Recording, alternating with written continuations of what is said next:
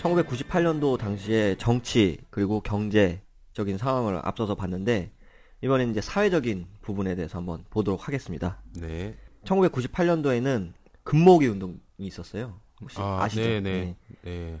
이 I, 유명했죠. 예, IMF 외환위기 사태를 벗어나고자 이런 금모기 운동을 벌였는데 네. 금모기 운동에 대해서 얘기를 해보자면 IMF 외환위기 사태가 닥치니까 결국에는 국민들이 나서가지고 이 사태를 진압하고자 했습니다. 그래가지고 나타난 게 범국민적인 운동으로 금모기 운동이 등장하게 됐고요. 네. 이 금모기 운동의 시초가 있어요. 시초는 1907년에 대한제국의 국채를 갚기 위해 벌어진 국채보상 운동 아시죠 이거? 네. 이 운동의 정신을 계승해서 국민들의 애국심과 단결력을 이끌어내고자 했던 새마을 분여회 중합연합회 회원들 주도로 1997년 12월 8일까지 금으로 된 물건들을 모아서 국가에 헌납하기로 결의를 했다고 합니다. 네. 이때 TV에서 어른들이 네. 그 자기 집에 있는 금은 그죠. 보아들 네, 네. 그걸 바리바리 싸가지고 이제 국가에다가 막 네, 막 하는 그랬죠. 그 네. 방송이 기억이 나네요. 네, 그렇죠. 뭐 지금 막 현재까지 뭐 몇 톤이 모였다 막 이러고 막 방송했었잖아요. 네. 네. 97년 12월 3일에 국무총리 주재가 하는 비상경제대책 추진위원회 회의에서 금모기 운동 계획이 보고되었고요. 그해 같은 달 10일에 열린 헌납식에서는 금 2,445돈, 은 133돈, 외화 28달러, 화나 701만 원 등을 기부받아가지고 총 1억 3,095만 원이 모였다고 합니다. 그래서 모금액은 중소기업진흥청에 중소기업 지원금으로 전달됐다고 하고요. 네. 어, 이런 새마을 금모으기 운동이 긍정적인 평가를 이끌어냈어요. 국민들로부터. 그래가지고 이 전국적으로 이제 확산이 된 거거든요. 그래서 1998년 1월 5일부터 KBS에서 금모으기 운동 캠페인을 벌이기 시작합니다. 본격적으로 하는 거죠. 네, 본격적으로 이제 금모으기 운동이 시작된 거죠. 그래서 종전의 헌납이 아닌 보상의 체계로 운동의 성격도 바뀌었다고 합니다. 그래서 1월부터 4월까지 전국적으로 351만여 명이 참여를 했고요. 네. 약 227톤의 금이 모였다고 합니다. 와, 예. 어마어마하네요. 예, 이게 4가구당 한 가구꼴로 평균 65g, 17.33돈을 내놓은 셈이라고 합니다. 야. 금모, 예, 금모으기 이전에 금 보유량이 10여 톤 정도밖에 안 되는데 무려 20배나 넘는 금이 모인 거라고 합니다. 저희 전 세계 그 자본 국가의 그 근본이 되는 게 금이잖아요. 네. 금 근본이제라고 해서 네, 금이 많으면 많을수록 이제 이거를 자금의 기준을 그 조절할 수 있는 건데. 네, 네, 네. 아, 현금화 이게- 시켜가지고 유동적으로 사용할 수 있으니까. 예. 네. 와, 이게 하, 어마어마하네요. 정말. 네, 그렇죠. 2011년 한국은행 금 보유량이 39.4톤이었다고 하는데 네. 이때 모인 돈이 227톤이라는 거는 어마어마하게 모인 거죠. 네, 상징적인 의미도 굉장히 컸고요. 예, 그리고 모인 금의 대부분이 어, 수출되었다고 합니다. 그래서 금 수출한 가격은 약 22억 달러. 이는 1998년 1, 4분기 수출액 323억 2천만 달러의 7%에 해당하는 돈이었고요. 네. 1997년 1, 4분기 수출액과 비교해서 1.7% 늘어났는데 어, 이는 결국 수출 증가분의 대부분이 금 수출에 기인한 것이라고 볼 수 있다고 합니다. 아, 그렇네요. 예, 그렇죠. 이제 수출액이 늘었는데 이 는 거를 따져 보니까 결국에는 금을 수출해 가지고 수출액이 늘었던 거죠. 음. 이때 이제 국제사회에서는 위기를 극복하고자 하는 노력하는 거에 대해서 되게 긍정적인 평을 되게 많이 했고요. 네. 어, 전 IMF 관계자는 KBS와의 인터뷰에서 이러한 운동, 금모으기 운동은 구제 금융을 받은 어떤 나라에서도 본 적이 없다라는 음, 말을 했다고 합니다. 음. 어, 국내선 전 국민이 이렇게 하나가 돼가지고 위기를 극복하려고 한 운동이라고 뭐 자랑거리 삼아가지고 많이들 얘기하는데 네. 제가 생각했을 때 아마 이런 금모기 운동, 그러니까 다시 한번 이렇게 외환 위기라든지 국가가 경제적으로 위기에 처했을 때 국민들이 이렇게 그 금모기 운동과 같은 그 범국민적인 운동을 통해 가지고 극복하고자 나선 사람들은 분명히 예전보단 적을 것이다. 왜냐? 여기는 헬조선이니까 더 이상 국민들이 하나가 돼서 이런 위기를 극복하고자 노력하지는 않을 것 같다라고 저는 뭐 생각이 좀 듭니다. 지옥 불반도. 네. 뭐 국민방송 뭐 KBS 같은 경우에는 정권 비판하기보다는 뭐 정권의 목소리 창고가 돼가는 판국이니까 네. 네, 더 이상 이제 정부를 신뢰하지 못하는 거죠. 우리가 그동안 돈 모아가지고 또 꼼쳐놨던 쌈짓돈 같은 그런 금덩이들 내놔가지고 국가 경제 살리는데 기여할 필요는 없다고 느끼는 거죠 사람들이. 네, 그렇죠. 그리고 이때 당시에 제가 생각나는 게 네, 타이타닉이 나왔었어요. 네, 타이타닉이 만약에 보면은 거기서 이제 외화가 빠져나가는 거잖아요. 음. 커미션을 줘야 되니까. 네. 그래가지고 타이타닉을 국민들이 많이 보면은 이 금목이 한 게 무용지물이 아, 된다. 맞군요. 네 그런 얘기가 있었는데 음. 그건 어떻게 되는지 모르겠네요. 아, 그런 얘기도 있었군요. 네. 아, 그렇군요. 어쨌든 이 IMF 때문에 사회적으로 이런 금모기 운동이 이슈가 됐었고요. 98년도에. 네. 또 98년도에 아주 대단한 사건이 하나 또 있었어요. 네. 사회적으로. 네. 뭐냐면 고 정주영 현대그룹 명예회장의 소떼몰이입니다. 소떼물이 네, 유명하죠. 예, 소떼몰고 북한으로 넘어갔죠. 네. 아주 이게 대단한 사건인데 이 정주영 현대그룹 명예회장은 17살 때 현재의 북한 지역인 강원도 통천군 아산리의 고향집에서 아버지가 소판돈 70원을 소판돈이죠. 소판돈 네. 70원 몰래 들고 가출했는데 네. 그 뒤에 83살이 되던 해에 네. 1998년 6월 16일에 소떼 500마리 몰고 판문점을 넘어서 방북을 합니다. 그래서 정주영 회장이 소떼 방북을 기획한 것은 1992년부터였다고 하고요. 네. 그는 자신이 서산 농장에 소 150마리를 사서 방목을 했는데 이게 현대 서산 농장 70만 평 초원에다가 처음에 풀었던 150마리가 점점 번식해가지고 3천마리까지 이제 번식을 한 거예요. 어... 중간에 뭐 몇 마리 사오고 이랬겠지만 그래가지고 1998년 6월 16일 적십자사 마크를 단 흰색 트럭 수십 대가 북한에 줄 1차분 소 500마리를 데리고서는 판문점을 넘었고 정주영 회장은 판문점 중립국 감독위원회 회의실을 지나 도보로 군사 분계선을 넘었습니다. 네. 근데 이게 아주 역사적으로 큰 게 뭐냐면 현재까지 대한민국에서 북한을 방북할 때 군사 분계선을 육로로 해서 다녀온 사람이 없습니다. 네. 예, 요길 통과할 수는 없어요. 정말 대단한 사람이죠. 아주 강, 그, 깡따오가 대단했던 사람인 것 같습니다. 이- 가지 않나요? 그 못 갑니다. 아, 그, 이상 가족이라든가 육로로 가지 않나요? 그 많은 사람들을 자, 그러고 보니까, 그, 남북 회의 할 때도 개성공단 들어갈 때도 이거 육로로 가는데. 육로로 아, 금강산. 구경할 때도 의문을 던지죠.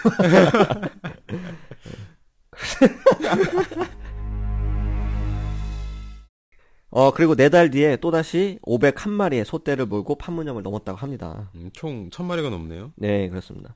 이때 현대그룹은 소떼 방북과 트럭과 그리고 사료를 포함해서 41억 7,700만 원의 비용을 부담했다고 합니다. 어, 이때 이제 소가 천 마리나 남아에서 넘어오니까 어, 김정일 위원장이 아주 그냥 좋아가지고 네. 두 번째 방북 때 정주영 회장을 만나려고 밤 네. 10시, 그것도 밤 늦은 밤 10시에 아주 그냥 찾아왔다고 합니다. 어, 많이 고마웠나 보다. 그렇죠. 예. 어, 이런 정주영 회장의 소떼 방북은 당시 외환위기 직후 어려운 경제 상황 속에서 남북 관계가 풀리고 민간 차원의 경제 협력과 교류가 증가할 것이라는 희망을 안겨주었다고 합니다. 뭐 이뒤에 이런 어떤 이 소떼몰이, 예, 소떼 방북 때문에 북한하고 금강산 관광 개발 사업이 추진 등의 어떤 합의가 이루어졌던 어떤 그런 계기가 된 겁니다. 그래서 뭐 2차 방북 직후에는 금강산 관광이 시작돼서 1998년 11월 18일 금강호가 첫 출항을 했고요. 2000년 6월에 분단 이후 최초의 남북 정상회담이 개최되었고요. 어, 같은 해 8월에 남북은 개성공단 건립에 합의를 했고요. 뭐 이런 거는 결국에는 정정 회장이 남북의 관계를 물꼬를 튼 덕분이라는 그런 평가가 아주 많습니다. 네, 그 영향을 줬다. 네. 어, 1998년은 아까 정치나 경제적인 상황을 봐, 봐왔듯이 대한민국이 외환 위기를 극복하자는 뭐 그런 몸부림을 굉장히 치던 그런 시기였고요. 어, 외환 위기와 함께 시작한 김대중 정부는 외환 위기 극복하고자 재벌 개혁을 요구를 했습니다. 그래서 재벌들이 먼저 외환위기 극복에 모범을 보이라고 뭐 한마디로 이거죠. 돈 내놔라. 네. 너희들이 가지고 있는 외화라든지 달러라든지 이런 거 아니면 뭐 국가가 먹고 살게 돈 내놔라 이랬던 거죠.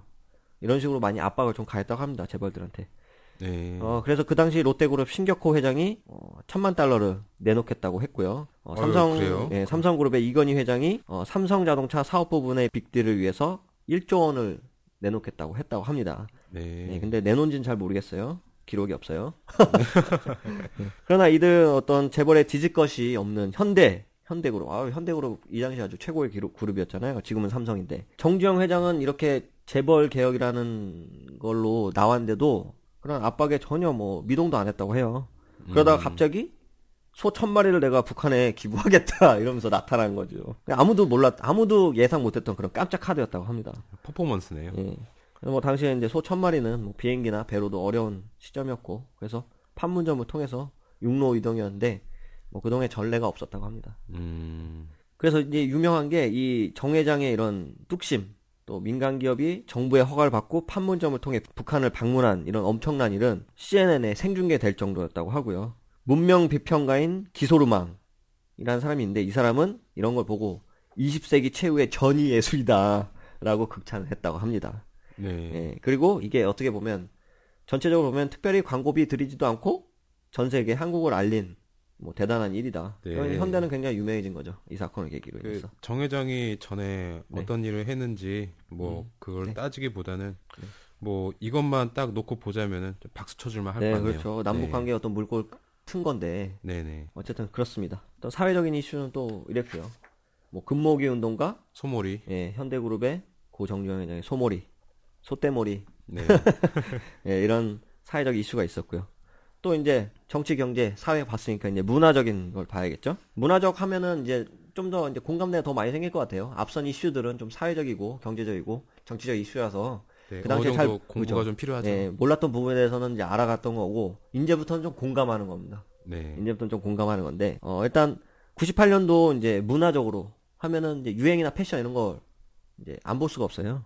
네, 예, 그렇죠. 그렇죠. 그 당시에 뭐 굉장히 유명, 유명한 뭐 힙합 패션이나 뭐 이런 거 패션 유행했었는데 저는 뭐 그런 힙합 패션 이런 거보다 뭐 전체적인 어떤 그런 유행 패션은 IMF하고 좀 접목해가지고 네네. 얘기를 좀 풀어보도록 하겠습니다. 이때 당시 한국이 IMF 위기를 맞이했잖아요. 98년에 세계적으로 유명했던 색상은 화사한 파스텔 계열이었다고 합니다. 근데 네. 우리나라에서는 유독 회색 옷이 인기였다고 하, 하고요. 음, 뭐 이런 이야기가 있어요. 아마 박 작가님도 많이 들어보셨을 텐데 불황에는 미니 스커트가 유행한다. 또는 불황에는 여자들의 스커트 길이가 짧아진다. 네, 많이 들어보셨죠? 들어봤어요. 예, 이게 경제적인 이슈와 그 문화적인 이슈를 이제 결합해가지고 나온 그런 내용들인데 어떤 이게 경기가 안 좋을수록 어, 여성들의 심리상 그 초라해 보이기를 싫다 이거죠. 네, 예, 자기가 못 살아도 좀 초라해 보이는 건 싫다. 약간 거칠애가 있는 거죠. 그래가지고 되도록이면 짧고 도발적인 뭐 그런 옷차림이 유행을 한다고 합니다. 이런 거에 좀 음. 기인을 했다고 하고요. 이런 뭐 미니스커트가 유행한다 이런 거는요. 그래서 뭐 옷을 살 돈이 없더라도 하나를 더 사더라도 더 이쁜 옷을 산다. 네, 뭐 이런 심리적인 작용도 있고 뭐 이런 걸 심리적인 작용이 있다고 이렇게 분석을 하는 전문가도 있습니다. 이제 경제학적으로 왜 이러냐 그 분석을 해보자면 네, 최소의 비용으로 최대의 효과를 거두려는 경제적 심리 작용이 근거가 될 수 있다고 하고요. 네, 그 몇몇 가지 배경은 어, 첫 번째로 여자들의 스커트 길이가 짧아진다는 것은 그만큼 옷감이 적게 들어간다. 그러니까 생산 면에서 굉장히 마진이 더 남는 거죠. 그죠? 네, 기업에서도 저가의 제품을 만들기 위해서 옷감이 적게 드는 그런 미니 스커트를 생산하려는 그런 의도가 좀 있다고 볼 수 있고요. 네, 그다음에 둘째로는 경기가 어려울 때일수록 여성들은 초라해 보이지 않기 위해서 화사한 색상과 튀는 색상을 선호하게 된다.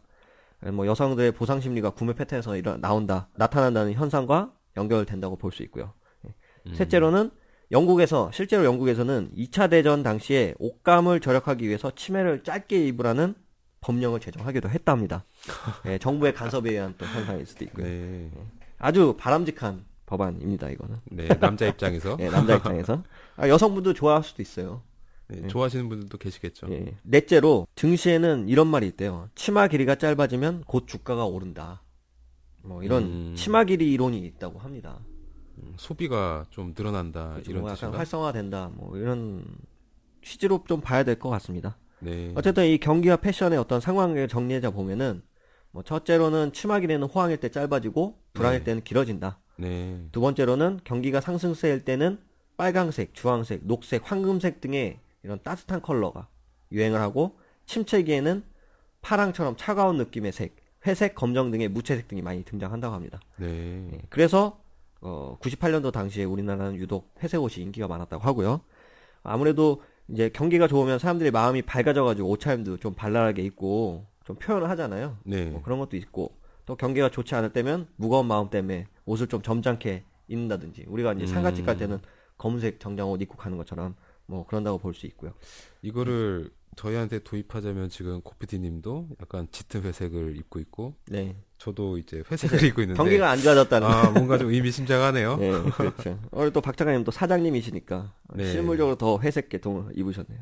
네 그리고 아, 좀 요즘에 걱정스러운 게 네. 간접적인 걱정인데 네. 학생들 보면은 네. 그 대부분 이제 치마가 되게 짧지 않습니까? 네. 어, 여기서 기인한 건가 싶기도 한데. 그렇죠. 이제 불황에는 점점 교복 치마가 올라간다. 네, 네. 뭐, 그 여성분들 치마도 굉장히 짧게 입으시고 거기서 더 발전해가지고 막 핫팬츠 음. 그런 것까지 나왔었잖아요. 그 어른들뿐만 아니라 네. 그 청소년들도 자기를 표현하려는 옷차림 네. 이런 거는 좋은데 이런 경제적인 그런 영향을 받아가지고 청소년들까지 네.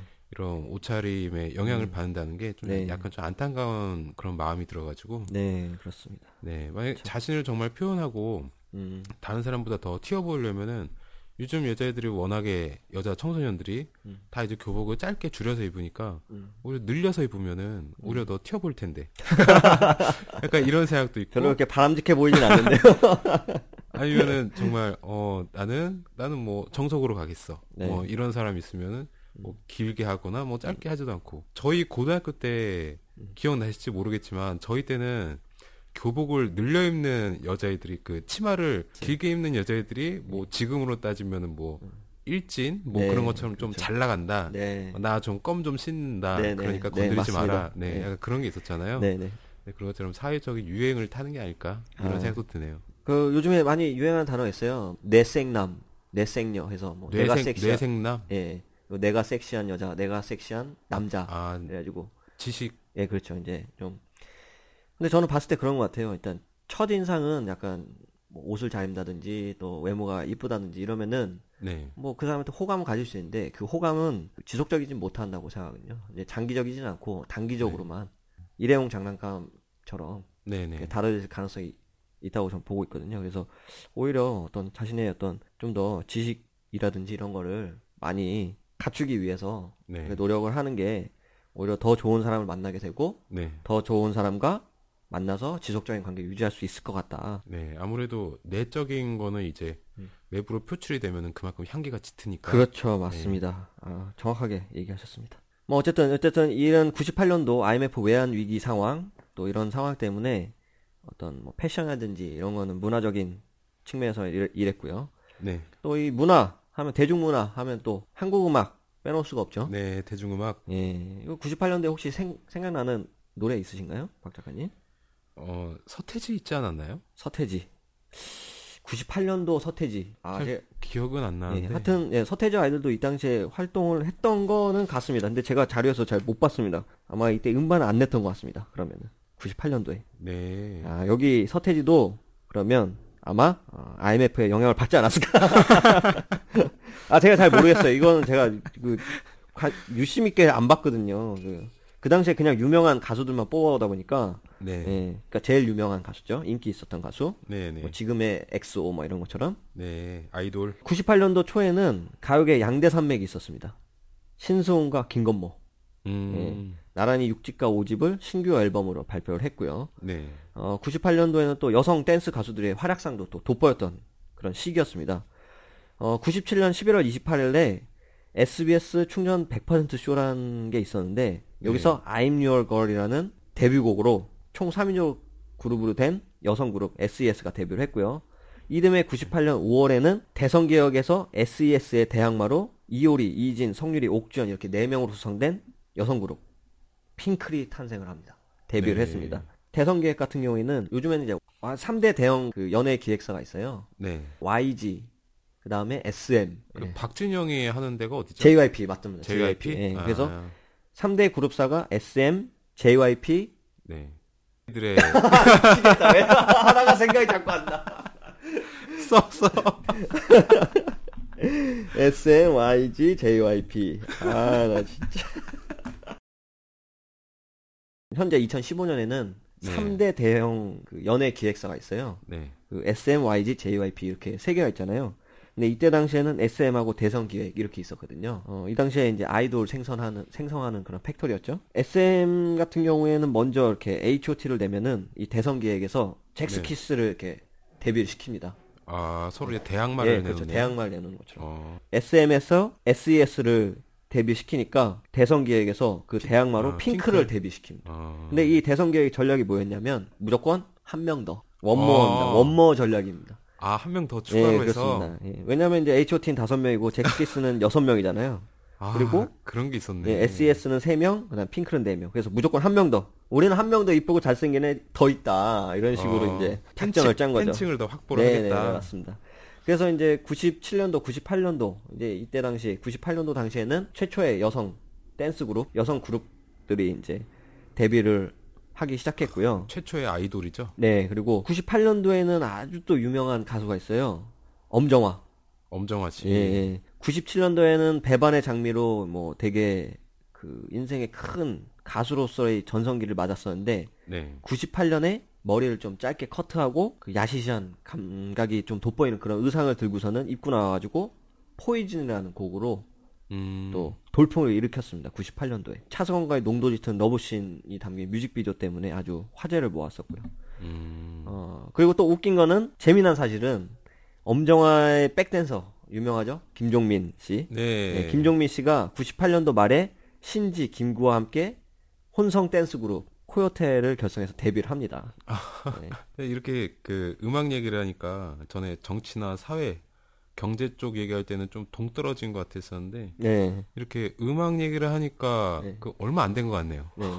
그러니까 아무래도 이게 그런 부분이 분명히 작용하고 있어요. 왜냐하면 우리가 이때 당시 98년도 당시에 우리는 고등학생이었고 네. 아무래도 대중문화에만 많이 인식을 갖고 있었지 네. 뭐 사회 전반적인 정치나 경제 이런 거에 대해서는 크게 이슈를 많이 가까이 두고서는 보고 있진 않았거든요. 그래서 아마 네. 더 기억에 더 남을 겁니다. 아마 이 부분이 문화적인 측면이. 삶의 많은 비중을 차지했죠. 네, 그렇습니다. 어, 그리고 이때 당시에 롱다리 가수 아시죠? 김현정 아, 그녀와의 이별로 데뷔를 했고요. 이제 아주 시원한 가창력, 그다음에 네. powerful한 리듬, 댄스 이런 걸로 여가수 돌풍에 한몫을 합니다. 어 그리고 98년 봄에는 어, 애상이라는 곡으로 쿨이 아주 인기몰이를 했었고요. 그리고 이 당시 아주 또 유명한 사실 홍콩 가수 여명, 여명 아시죠?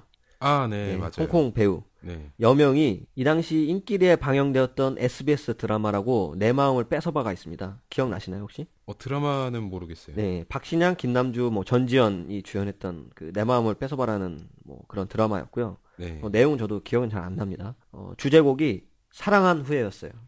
네, 이 네, 이 노래 노래. 정말 많이 불렀어요. 예, 사람들 노래방 노래, 가서. 그때 노래방 가면은 여명의 어눌한 목소리 있잖아요. 네네. 뭐 여러 번 말하면서 네네. 너 사랑하려 해서 말하면서 그 있어요 그 어눌한 한국어 발음. 근데 이거를 따라하려고 애들이 막 노래방에서 막 그렇게 따라했던 애, 그런 기억이 좀 나네요. 이거 부르고 또 이제 홍콩 버전이 또 있어요. 홍콩어 아, 버전이. 그래- 아, 그런가요? 네, 네. 음. 그래가지고 홍콩어 버전으로도 부르기도 하고. 네.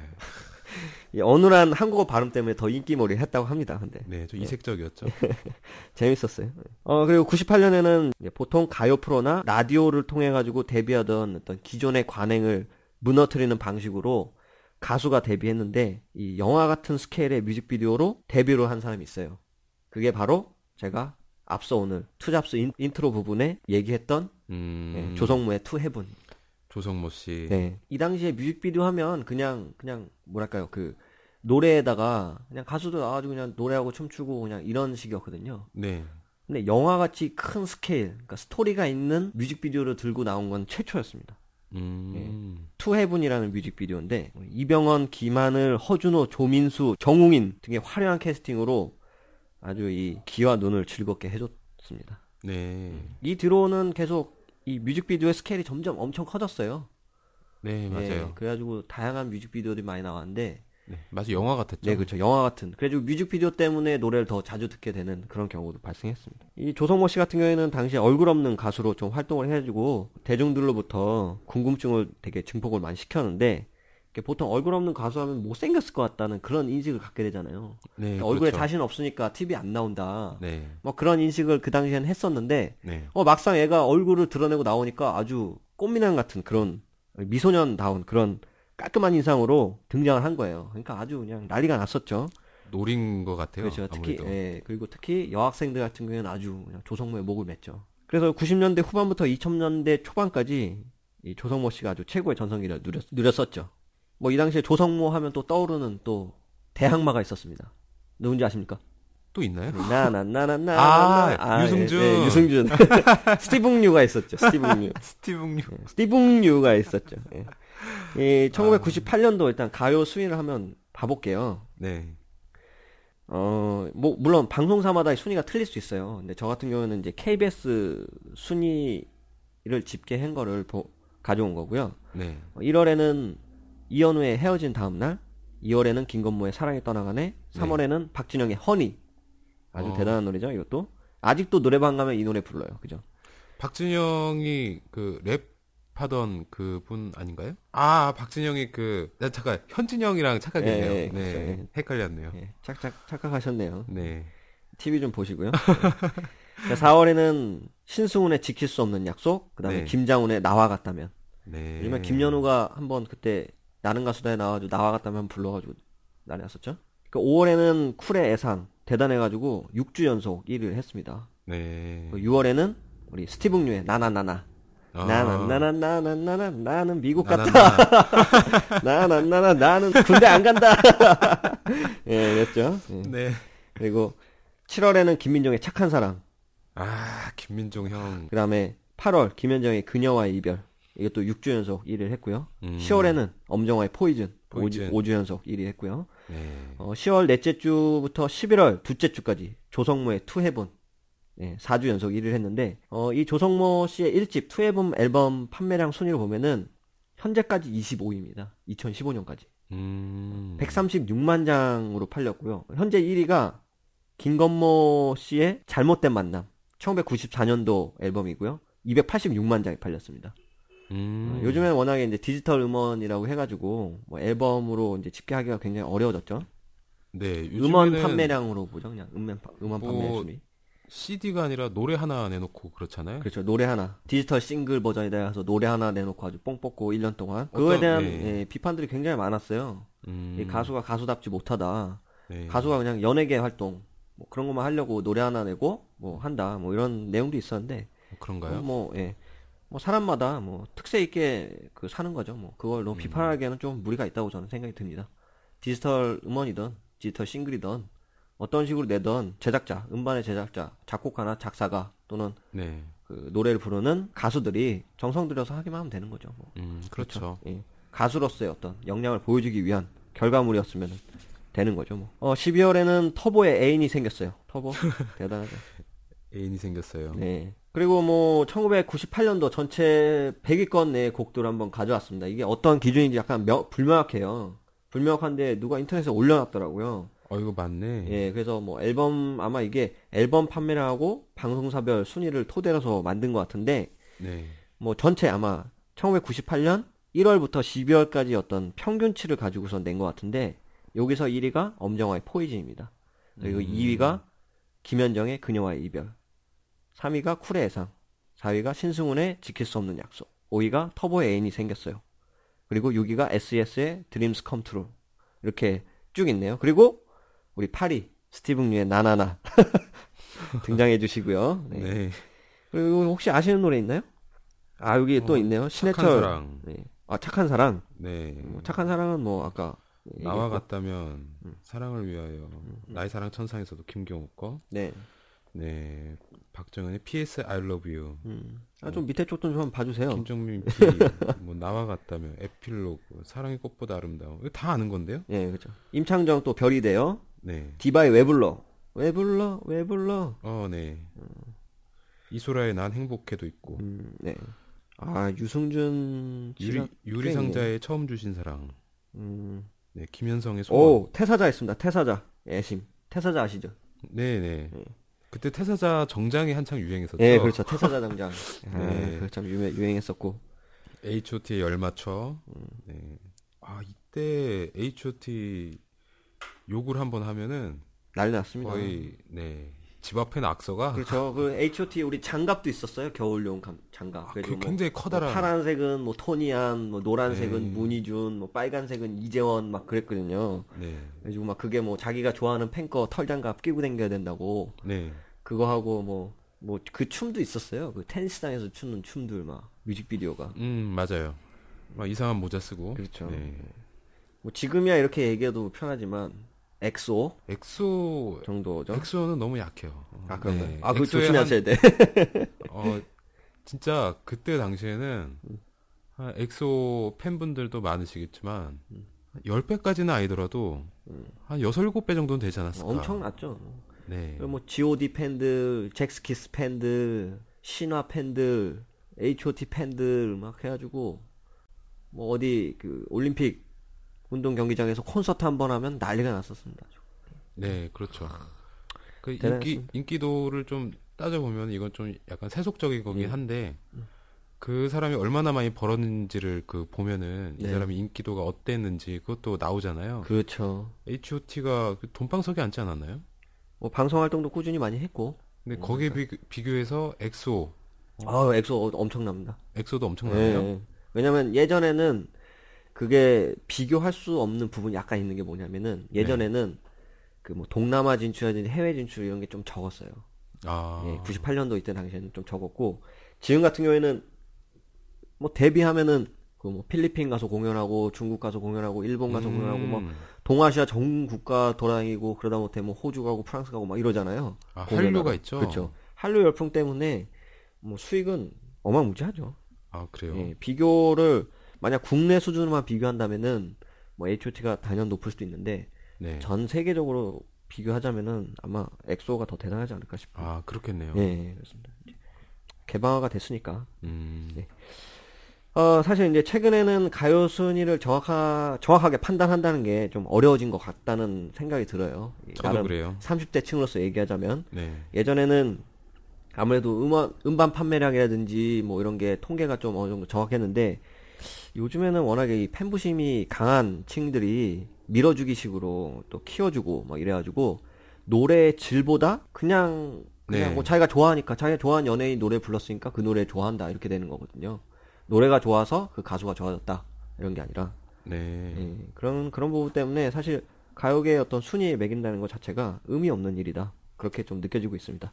순위야 뭐 필요가 있겠습니까? 네. 뭐 좋으면 듣는 거고, 그렇죠. 네, 안 좋으면 안 듣는 거고. 요즘에 저 같은 경우에는 이제 제 취향에 따라서 제 나름대로 순위 정해서 듣습니다. 아, 이 노래 좋네 이러면 듣고 아, 이 노래 좀 별론데 이러면 안 듣고. 옛날- 직관적으로 네, 네, 그렇죠. 선택을 하는 게 좋죠. 옛날에는 되게 시적인 가사들을 담긴 그런 가사들이 많았어요. 그랬는데 요즘은 좀 안타까운 그런 부분도 있어요. 너무 댄스곡 위주이고 너무 철없는 얘기들만 남- 담는 것 같다. 네. 아, 어쩌면 우리가 또 시대를 못 따라가서 그럴 수도 있는 거고. 네, 넘어가겠습니다. 일단 음악계는 이렇게 해서 넘어가겠고요. 어, 이제 98년도 하면은 또 하나 떠오르는 게 아주 있어요. 아주 유명한 게 그죠? 스포츠를 빼놓을 수 없, 없잖아요. 98년도에는 프랑스 월드컵이 열렸습니다. 프랑스 월드컵 우리 보셨나요? 박 작가님? 아니요, 제가 축구에 관심이 없어서 아, 이 월드컵을 안 보면 참 축구에 관심 없어도 월드컵은 보셔야죠. 왜 봐야 되는지 야, 그렇지. 이해가 안 가더라고요. 어, 이 98년도에는 프랑스에서 월드컵이 열렸고요. 네. 20세기 마지막 월드컵이자 1938년 피파 월드컵 이후 60년 만에 프랑스에서 개최된 제16회 피파 월드컵 대회입니다. 네. 어, 프랑스가 스위스와 모로코를 누르고 1998년 6월 10일부터 7월 12일까지 어, 생드니 등의 10개의 도시에서 개최를 했고요. 이때 당시에 우리나라도 참여를 했습니다. 근데 16강 진출에는 실패를 했고요. 우리나라는 2조에 편성됐는데 네. 네덜란드, 멕시코, 벨기에하고 붙었습니다. 득점은 2득점을 올렸어요, 이때 당시에. 근데 실점이 9개를 먹어가지고 골득실에서 마이너스 7점을 먹었고요. 네. 뭐 전체 저희가 4등을 했습니다. 4개 팀 중에서. 어. 그래서 승은 없었고 1무 2패를 기록을 했고요. 워낙에 강팀들이었어요. 멕시코, 벨기에, 네덜란드 하면은.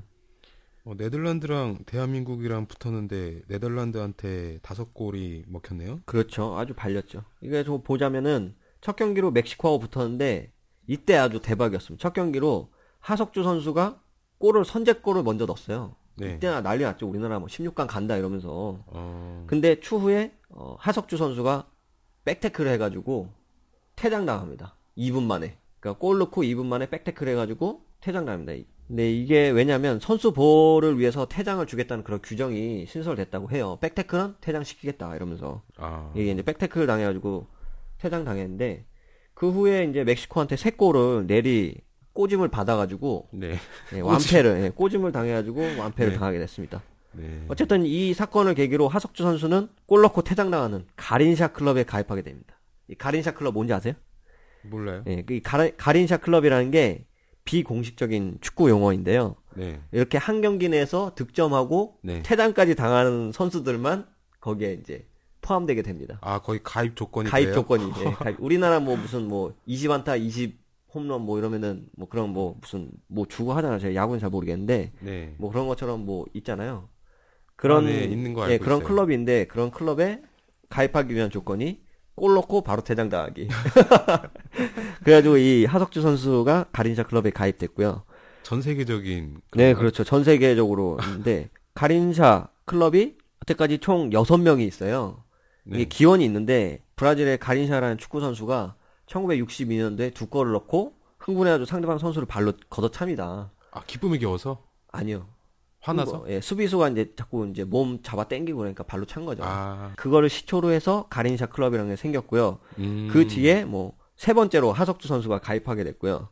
그 뒤로 브라질의 호나우지뉴, 그 다음에 제네딘 지단, 2006년에 그때 마테라치 선수의 그 가슴팍을 네 그 머리로 박았죠. 그래요? 예, 그래가지고 퇴장 당했는데, 화가 나서 예, 그때 이제 마테라치가 이제 뭐 이런 얘기를 했대요. 지단한테, 야, 니네 엄마 창녀라며, 네 동생 지금 창녀짓 한다며, 이런 식으로 좀 아 인격 모독을 예, 인격. 모독을 했대요. 그래서 지단이 너무 화가 나가지고 네 예, 박치기로 박치기 할만하네. 예, 그렇죠. 그랬는데 둘 다 퇴장 당했고. 그래서 음. 이제 가린샤 클럽에 지내진 제네딘 지단이 가입하게 된 거죠. 어쨌든 뭐 그런 사연이 좀 있습니다. 여담 여담이었던 거죠. 어, 그 뒤에 우리나라는 네덜란드하고 어, 붙었는데 아주 그냥 다섯 골을 내리 꽂힘을 받았습니다. 네 꽂힘을 당- 꽂힘을 당했네요. 이때 네덜란드 선수들이 아주 레전드급 선수들이었어요. 또 네덜란드가 좀 키가 크잖아요. 북유럽 쪽이라. 네. 반 호이동크하고 베르캄프, 오베르마스 뭐 이런 아주 대단한 선수들이 있었기 때문에 네. 대한민국이 사실 10대 0으로 저도 할 말은 없는 그런 멤버들이었죠. 근데 또뭐 벨기에하고 붙었는데 벨기에에서는 이제 유상철 선수가 후반 71분에 골을 넣어가지고 1대1 무승부를 기록하면서 우리나라가 음. 간신히 1무를 가져가게 됐습니다. 일본은 없네요. 일본이 있습니다. 일본도 있는데 일본도 이미 16강전 조별리그에서 탈락을 했고요. 제가 가져온 자료에서는 이제 16강전 아. 이후로 나와 있잖아요. 네. 네, 그래서 일본이 지금 빠졌는데 일본도 있었습니다. 이때. 아, 일본도 뭐 패배하고 떨어진 거죠. 그래서 뭐 16강전, 뭐 8강전, 중결승전, 결승전 겹쳐가지고 이때 프랑스하고 브라질이 결승전에서 붙어서 프랑스가 세 골을 넣으면서 우승을 차지했죠. 어, 브라질이 되- 굉장히 잘하지 않나요? 그렇죠. 근데 프랑스가 이겼네요. 3대 0으로.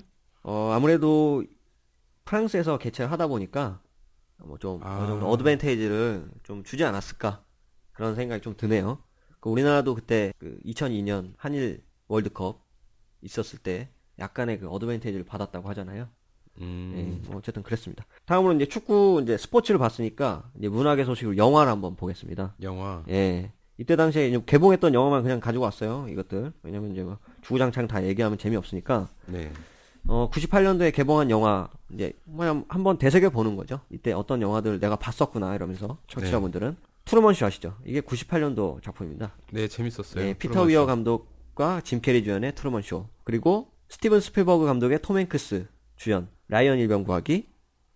그 다음에 굿 윌 헌팅, 뭐 가타카. 그리고 때 봤더니, 마이클 베이 감독, 그 다음에 브루스 윌리스 주연의 아마겟돈. 네. 미미 레더 감독, 로버트 듀발 주연의 딥 임팩트. 네. 뭐 이런 작품이 이 두 개 다 행성 충돌 관련된 영화잖아요. 네, 그때 그렇죠. 그 재난 세븐. 세븐 시즈는 이제 행성 충돌 뒤에 인류의 생존을 위해서 다뤘던 만화책이고 이거 같은 경우에는 행성 충돌을 막기 위해서 그 소행성에다가 뭐 핵폭탄을 쏜다든지 네. 소행성에 착륙해가지고 뭐 이렇게 갈라지게 만든다든지 음, 분열하게 네. 만든다든지 뭐 그런 걸 다룬 영화인데 이때가 1998년도 작품이라 약간 이런 종말을 다룬 영화들이 조금 개봉했던 것 같아요. 이두 음. 개가 동시에 개봉했거든요. 구딜 헌팅이 제일 인상에 남는 것 같아요. 아 그렇군요. 제가 지금 저거하고 관련된 얘기를 하고 있었는데 갑자기 훅 넘어가시네요. 제가 세, 세, 종말과 관련된 얘기를 하면서 저는 종말과 관련된 얘기를 이끌어내서 우리 박 작가님이 종말에 어떠, 어떻게 생각하는지 이걸 듣고 싶었는데 갑자기 굳이 런딩으로 넘어가시니까 너무 인상 깊게 봐서. 아 알겠습니다. 어, 뭐 어떤 점으로서 또 뭐 구딘 헌팅 재밌게 보셨나요? 구딘 헌팅이 이맷 데이먼이 그 청소부인데 성격 장애를 좀 가지고 있고 그 대학 청소부잖아요. 네네. 그 천재고. 약, 약간의 분노 장애가 있고 그렇죠. 그리고 수학 교수도 못 푸는 그거를 그냥 그렇죠. 한번 보고 나서 네. 직관적으로 그냥 풀어버리고 그렇죠. 그러니까 이런 능력이 있는데 이 사람이 어디 가서도 이제 적응을 못 하는 거예요. 네, 그러다가 이제 로빈 윌리엄스가 선생님으로 코칭을 해주면서 이제 뭐 같이 겪어나간 이야기. 네, 그렇습니다. 네. 맞습니다. 이 영화도 상당히 재밌으니까 네네. 우리 박 작가님이 또 추천하신다니까 네, 재밌습니다. 청취자분들 한번 꼭 안 보셨으면 보시길 바라겠고요.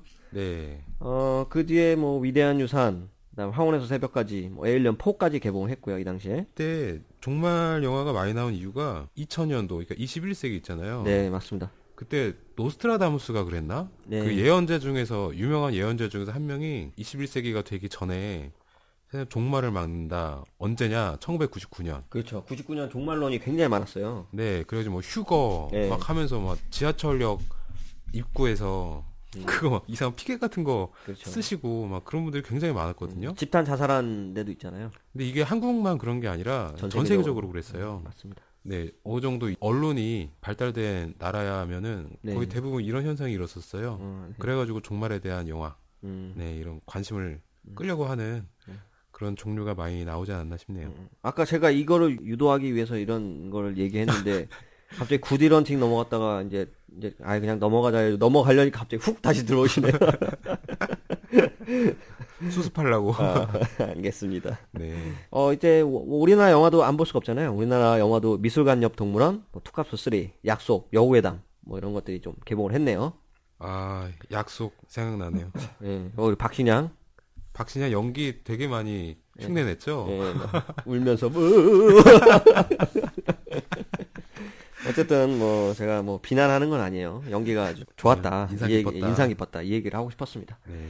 아 넘어가겠습니다. 우리 98년도 하면은 이 게임을 또 빠뜨려, 빠뜨려 놓을 수가 없습니다. 그렇죠. 이 98년도에는 사실 저도 게임을 되게 좋아하는 입장이고 네. 게임을 지금도 즐겨 하고 또 최근에는 스타크래프트를 구매를 했어요 제가 아 예, 맞아요. 온라인으로 최근에 예, 구매하셨다고 온라인으로 구매를 했고 얼마 전에 이제 구매를 했고요. 자유의 날개까지. 예, 예, 자유의 날개 뭐 했는데 이번에 공허의 유산인가 뭐 나왔죠? 네. 스타크래프트가 98년도에 어, 나왔습니다. 이게 블리자드 엔터테인먼트에서 제작한 실시간 전략 게임이고요. 네. 1998년 3월 31일에 북미하고 중국에 서비스가 시작됐고요. 4월 9일에는 대한민국에서 정식 발매가 이루어졌습니다. 이 전반적인 게임의 배경은 워낙에 유명해서 뭐 다 아시는데 뭐 미래 우주로 또 지구에서부터 쫓겨난 범죄자 집단인 뭐 테란 그리고 집단 의식을 가진 뭐 절지 동물 그죠? 저그 네. 고도로 발달한 외계 종족인 프로토스 사이의 전쟁을 다루고 있고요. 이 스타크래프트는 1998년 4월부터 1999년 1월까지 전 세계에서 150만 장 이상 판매되어 그에 가장 많이 팔린 그런 게임입니다.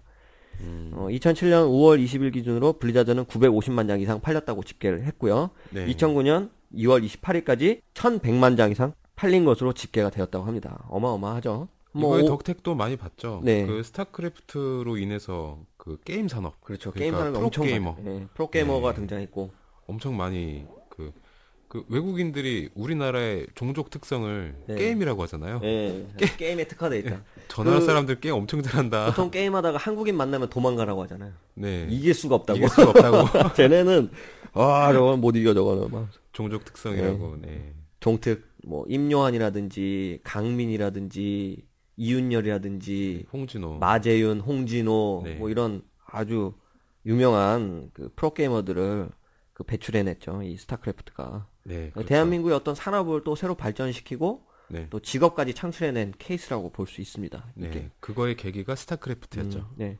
이게 뭐 2000년부터 2011년까지 프로 선수하고 팀이 생겨가지고 온게임넷이라든지 이런 방송을 통해서 많이 중계가 됐었고 뭐 높은 인기 그다음에 영향력을 가진 그런 게임이었습니다. 네. 뭐 게임 때문에 수능을 망친 사람이 등장하기 시작했죠 이때 98년대부터 아, 그렇죠. 98년 99년부터 네. 아 스타 때문에 망했어 뭐 하면서 아니 무슨 게임 때문에 망했어 포트리스 때문에 망했어 뭐 그 이전에는 뭐 당구나 이런 거에 빠져가지고 지내다가 네. 그냥 PC방 문화로 확 전환하게 된 그런 게임이었죠.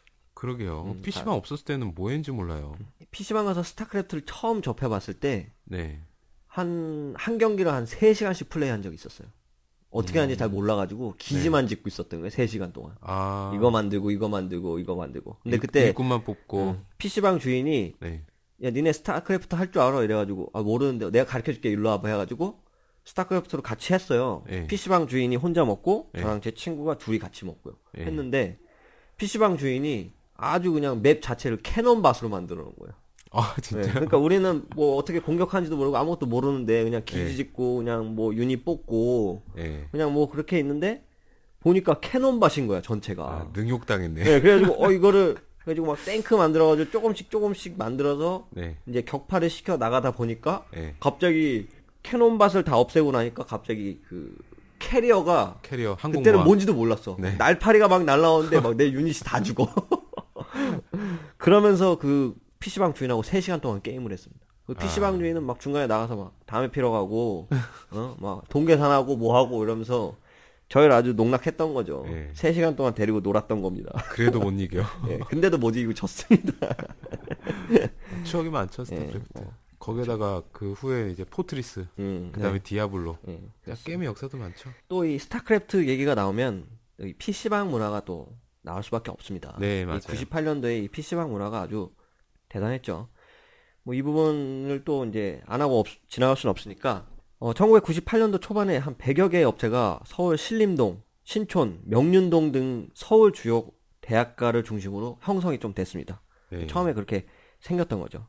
이후에 1998년 4월에 스타크래프트 발매와 함께 7월부터는 이 수요가 폭발적으로 늘어나니까 PC방이 매월 500개씩 증가했다고 합니다. 그때 초반에 반응이 아직도 기억이 나는데 그때 PC방에 대해서 이해를 못했어요. 아니, 네. 집에서 하면 되지. 예. 왜 저기 굳이 나가가지고 이제 돈을 주고 사나. 음, 그런 생각을 했던 예, 게 기억이 나네요. 예, 친구랑 이제 같이 하려고. 네, 그러다가 이제 친구랑 같이 할 때 조금 조금씩 들리면서 네. 이제 거기에 고정 고객들이 막 그렇죠. 생기고 그 PC방에 가게 돼서 아, 이게 PC방이구나. 네. 되게 재밌다. 그런 거 좀 알아가게 되면서 이제 예, 자주 찾게 되고.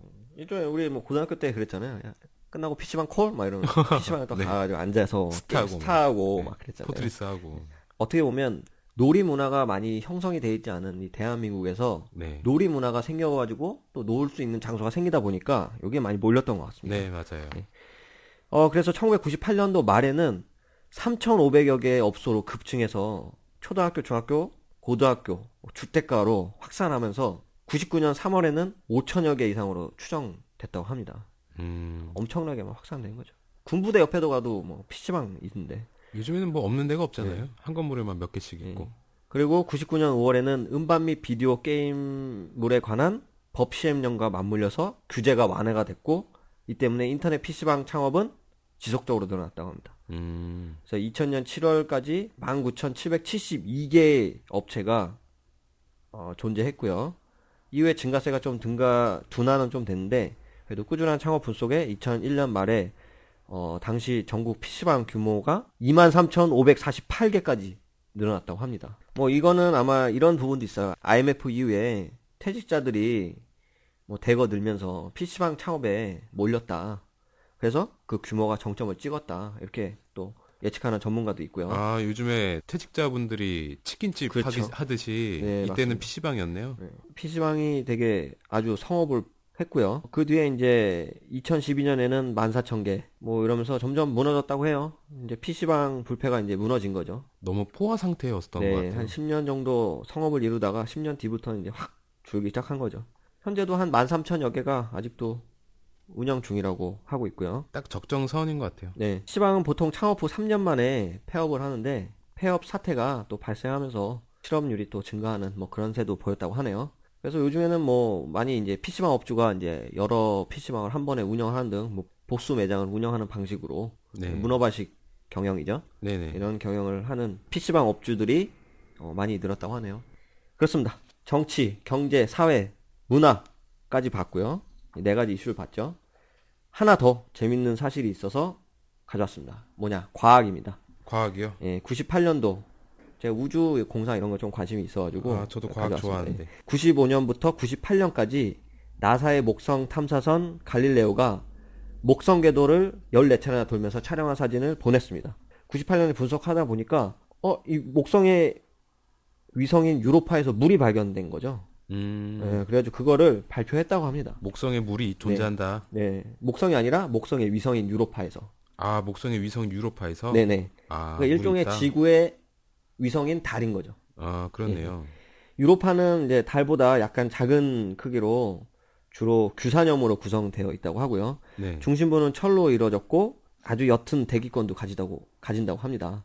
그래서 유로파의 표면은 얼음으로 구성되어 있고 이 때문에 유로파는 태양계의 지구형 천체 중에 가장 매끄러운 표면을 가지고 있다고 합니다. 아, 대기권이 있네요. 네, 그래서 유로파는 태양계에서 생명체가 어, 존재할 가능성이 가장 높은 곳으로 주목을 받았다고 하고요. 네. 예.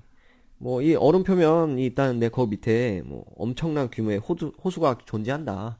음. 뭐 이런 학설도 있어요. 뭐 그래서 이 나사 같은 경우에는 이 land mission을 통해 가지고 직접 유로파에 가서 뭐 뚜껑을 열어보자. 네. 우리가 이제 화성에 탐사 로봇 큐리어시티를 보낸 것처럼 네네. 목성에도 우주선을 보내서 한번 살펴봐야 될 필요가 있다라고 이제 목소리를 높이고 있다고 하네요. 네. 음, 나사 측에서요.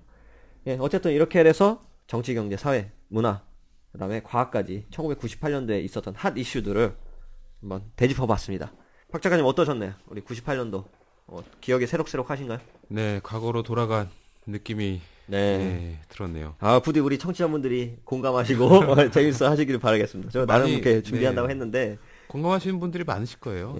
네. 이, 아, 진짜 뭐 음악이나 영화나 뭐 문화 쪽에 있어서는 네. 정말 얼마 안 된 것 같은데 네. 실제로 돌이켜 보면 아, 그렇게 많은? 일들이 어, 네. 이런 또 중요한 일들이 많이 있었구나. 네. 저도 이 자료를 조사하면서 알았어요. 저는 사실 98년도에는 저는 이제 고등학생이라 네. 뭐 정치라든지 경제라든지 이런 거에 별로 관심도 없었고 네. 이렇게 뭐 들어도 잘 모르는 내용들 뿐이고 네. 오로지 그때는 뭐 수능 뭐 어떤 대학을 갈까 또는 뭐 어떤 대중음악이 유행하나 이런 거에 대해서 많이 관심이 있었잖아요. 네. 그렇죠. 그 당시에는 그 관심을 갖지 못하고 봤었던 이런 정치적이라든지 경제적 이슈들, 사회적 이슈들을 이렇게 제가 오늘 방송을 준비하면서 네. 한번 되짚어 보다 보니까 네. 아, 이 역사적으로 굉장히 이거는 내가 꼭 알아야 되는 거구나. 네. 이거는 우리 애가 컸을 때도, 우리 네. 애가 컸을 때도 98년도에는 이런 일들이 있었다. 네. 어, 이런 변화들이 많이 있었다. 예, 이런 걸 좀 들려주고 싶다는 뭐 그런 생각도 좀 들었습니다. 이 자료를 준비하다 보니까. 네, 아주 좋은 생각입니다.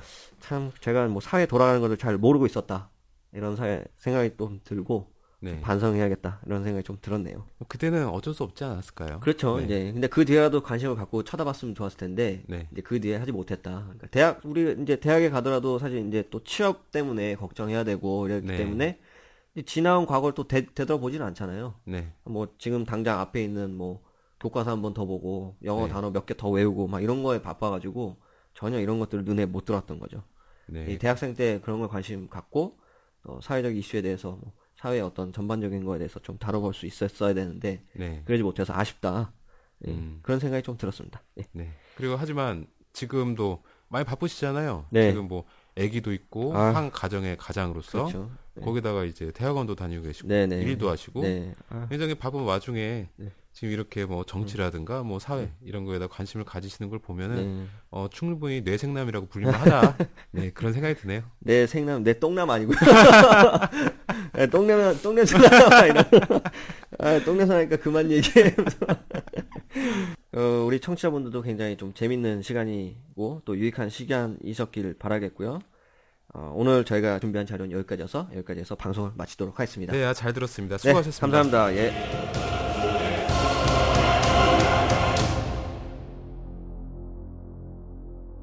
네, 오늘 17번째 방송은 응답하라 1998에 대한 이야기로 이제 과거의 정치, 경제, 사회, 문화, 그리고 과학에 대해서 그런 이야기를 다뤄가지고 이야기를 좀 해봤습니다. 총평은 어떠신가요? 네, 저 TV에 1998년 그 응답하란가 네. 그런 거 했잖아요. 네네, 맞습니다.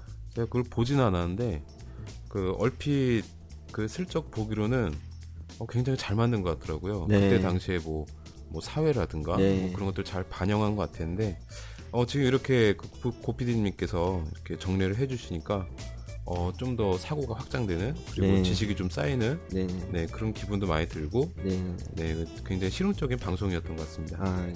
준비하면서 여러 가지로 걱정이 많았는데. 그리고 들으면서 생각이 든 건데 추억에 적게 돼요. 네 그래서 그게 참 기분이 좋았던 것 같아요. 네, 그렇습니다. 우리 TVN에서 했던 응답하라 1998 네. 그 드라마도 네.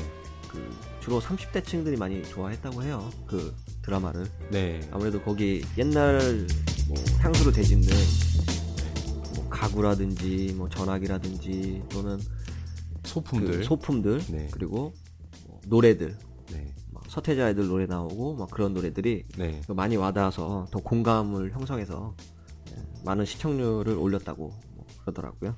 네, 그리고 이제 다시 만드는 게 1988년?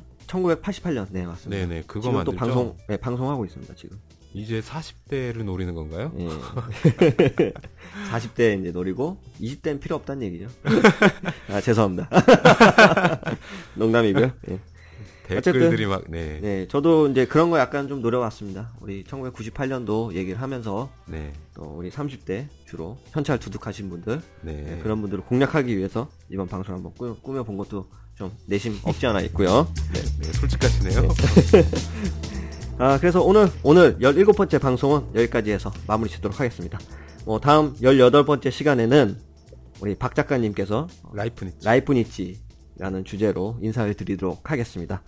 오늘 방송한 내용이 즐거우셨다면 별점과 구독하기 부탁드리겠고요. 또 청취 의견 주시면 저희가 적극 반영토록 하겠습니다. 청취 의견은 저희 네이버 카페에다가 남겨주시면 되겠습니다. 네, 그리고 또한 저희 방송은 청취자와 소통하는 방송이 되고자 사연을 받고 있습니다. 매회 하나나 두 개씩 사연을 소개해드리고 싶고요. 재밌는 사연 보내주신 분께는 소정의 선물을 보내드리도록 하겠습니다. 사연은 메일 주소 liseu 골뱅이 네이버.com 여기로 보내주시면 감사하겠고요. 네, 그리고 저희가 크리스마스 특집을 준비를 하고 있어요. 그래서 크리스마스 특집에 소개될 사연을 저희한테 남겨주시면은 저희가 꼭 크리스마스 날 방송을 올릴 때 사연을 소개시켜 드리도록 하겠습니다. 앞으로도 이 소름 돋도록 유익하고 재미난 방송을 통해서 인사드릴 수 있도록 노력하겠습니다. 지금까지 청취해 주셔서 감사드리고요. 다음 주에 또 뵙겠습니다. 감사합니다. 감사합니다.